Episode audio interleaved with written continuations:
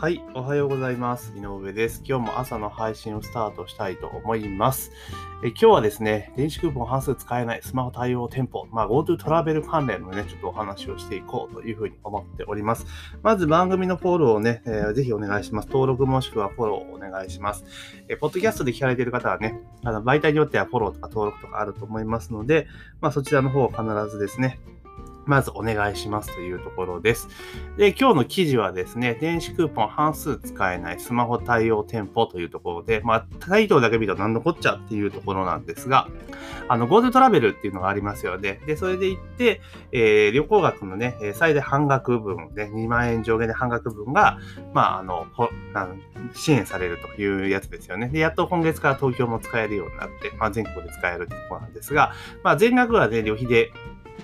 あの、歓迎されるわけではなくて、まあ、そのうちの一部が、えー、クーポンという地域クーポンですよね。えー、電子クーポンというものになって、まあ、それで地域でね、使ってくださいね、というような形の、まあ、二段構えになってるわけですよね。旅館とかにも、えー、旅館とかにはね、その GoTo トラベル本体の事業の方でえ還元すると。で、かつ、その地域のね、行った先での、そのお店とかでの利用は、その電子クーポンでね、電子クーポンか、クーポンで、えー、還元をするという2階建てのね、仕組みでやっているわけなんですけれども、これ全然、知らなかったんですが、紙クーポンと電子クーポンの2つがあるそうなんですよね。紙クーポンと電子クーポンがあるというところで、もちろんこの多分ね、私自身もよく分かっていないところがあるんですが、まあそのクーポンっていうのが、どうやらその2種類ある中で、あの、どっちをする配るかって旅行業者が決めるみたいなんですよね、代理店さんが。なので、えー、旅行をね、購入した人っていうのは選べないみたいなんですよね。うん、で、例えば今ってその旅行とかの手配って、基本的にはネットで全部完結させてしまうじゃないですか。まあ以前のようにね、旅行代理店の店舗に行って、まあ、組んでいけばですね、そこの場で紙のクーポンってもらってっていうのもわかるんですが、今って基本的には全て電子ですよね。でそうなってくると、例えば、あの、旅費の、なんていうのかな、飛行機のチケットとかも、まあ、基本的にはもう全部電子で済んでいるという状況なんですよ。だから、基本的にはもうこのクーポンの方も紙ではなくて電子にした方がいいのかなというふうに私は思っています。ただ、気をつけなければいけないのが、その電子にしようとした場合っていうのは、ちゃんとした消し込み処理ができないと、何回も何回も使えてしまうっていうところがありますよね。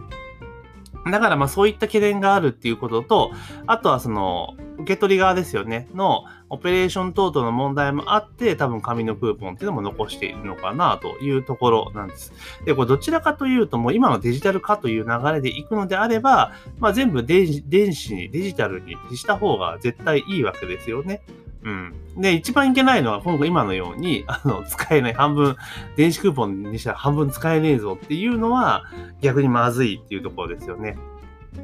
ね、そうしないと、結局ね、還元を受けられるっていうので、えー、GoTo トラベルを使ったけれども、でも実際は使えないとかなると、まあ不満になってしまいますよね。じゃあその、なんだろ、使えないクーポンどうなるのかって多分どうしようもないわけですよね。電子クーポン使える店を探すしかないとかっていう形になってしまうというところです。じゃあどうしなきゃいけないのかっていうと、おそらくその電子クーポン対応にするときにね、まあどんなオペレーションになってるかようわからんですけれども、まあ基本的には多分何らかの端末が必要だったり多分するような気がするんですよ。なので、まあそこの部分に関してはもうそその子、それこそあれですよね。あの政府が用意をすると。いう形にするか、もうもしくはもう全部紙に糖質かなっていう気がしますよね。どうしてもこの準備期間っていうことを考えていくと、まあ、紙でやるのが多分一番早かったりすると思うんですよね。電子で下手にやろうとすると。結局、電子でね、やろうとしたときに、電子で処理をしちゃって、それを集計するときも全部デジタル的に集計できるかって、多分今の行政のシステムって、多分そうじゃないと思うんですよね。だから先日のあの給付金とかもそうですけど、あれじゃないですか、あのネットで受け付けてるけど、じゃあ実際その後の処理って、あの全部機械的に電子でやるかって言ったら、その自治体のスタッフの人が、えー、ダウン、ね、ダウンロードして、で、それで紙に印刷して確認してとかったら全く意味がないんですよね。多分そんな形になりかねないのかなっていうところがあるので、もうだったら最初から紙にしてしまった方が、まあいいのかなと。で、これもしね、やる、電子クーポンとしてやるんだったら、その地域で使えるクーポンっていうよりも、もうむしろ、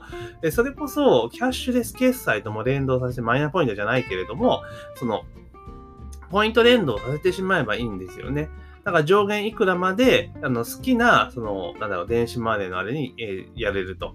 えー、落とすことができますよというふうにして、で、それを使ってくださいねっていう形にすると。だから、その地域で使わせ、無理やり使わせようとするからこそ、そのなんかぐちゃぐちゃって形になってしまうであって、逆に、例えば、ね、オペ、仕組み的にね、考えるんだったら、その、全部はキャッシュレス決済、だから QR 決済に電子マネー何でもいいと思うんですよ。そこに、えー、例えば1万何千分のクーポンがいくと、ダウンロードされると、使えると。で、それはどこでも使える。だからそうすると本来の目的とはちょっとずれてしまうから、じゃあ例えばその地域でね、その旅行の関連する施設で使われる場合に関して言うならば、ね、あの、その電子決済をしてくれた場合には、まあなんか述べる特典をつけるって形にしていけば、そこで使う動機にはなりますよね。うん。なので、まあそんな形で分けていった方がいいような気がしますし、逆にそういうふうにすれば、現地で使えなかったとしても、ね、戻ってきて使うって形じゃないですか。だから結局、まあ目的はね、その旅行先でお金を使ってくださいねってことで経済を回しましょうって話ですけれども、でも実際それ、これ使われないより使われた方が経済は回るわけですよね。旅先に限らず。うん。だからそう考えると、もう電子クーポンとかね、紙クーポンじゃなくて、キャッシュレス決済にチャージしますよと。で、その業、どこの、えー、ね、あの、なんだ、決済プラットフォームを使うかっていうのはもう、ユーザーに任せてしまうって形にした方がいいですよね。そうすれば、その、結構ね、ああいうお土産物屋さんとかでそういった地方のちっちゃいお店とかってなかなかやっぱり、えー、電子決済で入ってないですよね。だけどこれを起爆剤として電子決済の導入を進めていけば結構ね、いいと思うんですよね。なんか、まあ、都市部に住んでる人はもう電子決済ってまあ当たり前に使っているけれども、ただ旅行先で使えないってケースまだまだ多いと思うんですよね。それが解消されればさらに利便性も高くなるってことを考えると、かなりそうした方がいいんじゃないかなと、個人的にはすごく思いますよね。だからどうしても今やっているのとかっていうのは、本当に急5次第でやっているから、中途半端感はすごく否めないっていう状況です。だから、紙とか電子とかってね、そこで使え、無理やり使わそうっていう発想だからそうなってしまうだけであって、もう単純に今あるキャッシュレス決済っていうものと、だからね、今まであれ、キャッシュレスポイント還元ってやってたわけですから、ね、しかもマイナポイントみたいな感じのプラットフォームも作ってるわけですよね。だからそことうまくリンクさせて、やっていけば、もっともっとスムーズだし、使い手の利便性で高まるんじゃないかなというのをこの記事を見て思いましたよね。だから、やっぱり、そのね、本来の趣旨で言ったらその旅先でね、えー、旅行の旅館だけじゃなくて、そういうところでもちゃんと還元しましょうよって狙いはわかるんですけれども、逆にそこにこだわりすぎてるがゆえに、その効果っていうものが享受できないと。だから結局お金はどこで使おうか、使った方がいいわけじゃないですか。ね、繰り返しになるんですけど。だけど、このように使えないって形になっちゃうと、結局ね、使われないんですよ。まあ、予算は余るかもしれないけど、使われないで終わるってことだったら、本来の目的すら達成できない。だったら、え電子クーポンに関してはどこでも使えると。そういうこと使い切れなかった分は、まあ、ご自宅付近で使うのも全然いいじゃないですか。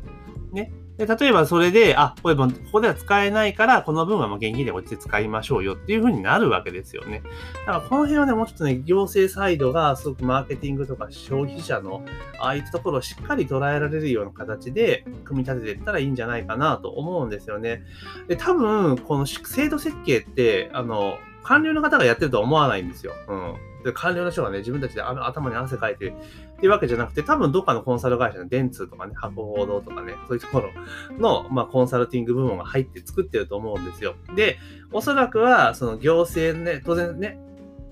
あの、落札したいわけだから、その官僚さんたちがちょっと好むような脳にな、あの、提案に絶対なってるんですよ。だからこうなるわけですよね。でも彼らが本当に、あの、消費者のニーズとか答えるような仕組、制度設計して提案したら、こんな仕組みには絶対なってないはずなんですよね。うん。だから、まあ、その、決める側のね、提案に対してそれを受けて、え決済する側が、まあね、そういつの時代の思考だよっていう人だから、まあ仕方がないんですが、ただその辺はやっぱり、そのね、ちゃんとね、提案する側が、いや、今の消費者こうだからこうで、みたいな感じでやっていかないと、まあ、いかんのじゃないかな、というふうに個人的にはちょっと思ってますね。なので、まあ、ぜひですね、この仕組みという部分を、まあ、今後も多分こういったケース出てくると思うんですよ。で、しかもちょっとコロナのね、この感じでいくと、結構ね、まだまだちょっと影響っていうのはこの後出てきそうな感じがするので、どんどん追加施策って出てくると思うんですよね。その時、まあ今デジタル化っていうのはすごくね、頑張って進めていこうとしてるじゃないですか。それに合わせて、やっぱりこの辺のものも全部デジタルにしてしまって、利便性が高いっていうものに切り替えていくといいんじゃないかなと、え、非常に思っております。まあ、ただ今はね、政権とかね、スピード感が半端ないので、どんどんどん進んでいくんじゃないかなというふうに思います。なのでね、野党の皆さんはですね、変なところで足引っ張るんじゃなくて、まずはこういったところをね、あの、協力して、制度を進めると。で、そういう制度として仕事を片付けた上で、まあ、突っ込みたいこと突っ込めばいいんじゃないかな。だ議論を止めて突っ込むっていうスタンスはやっぱり良くないので、多分ね、今度、なんか学術院のね、あれでまた、また国会止まると思うんですよ。でも、あれを多分ね、野党やっちゃうと、次の衆議院選挙で確実に負けるかなというところですね。本当国民を見ていないというところが分かってしまうので、まあね、ちょっと困ったもんだなと思いながらも、ちょっと話はそれましたが、まあ、ただね、やっぱ行政サイドも、やっぱ消費者のことを考えて、消費者インサイトとかね、いろんな消費者の利便性を考えて、制度設計をしていくと、より良くなっていくんじゃないかなというふうに思いました。というところで今日はですね、えー、GoTo トラベルの電子クーポンね、が半数は使えないという、えとんでもない記事がありましたので、まあそれについてですね、まあこんな風にしたらいいんじゃないかというところを、まあ私なりのお話をさせていただきました。ぜひね、番組のフォロー、もしくはね、登録をお願いいたします。番組のね、登録もしくはフォローをね、ぜひお願いいたしますというところで、本日の配信は以上とさせていただきます。今日も一日頑張っていきましょう。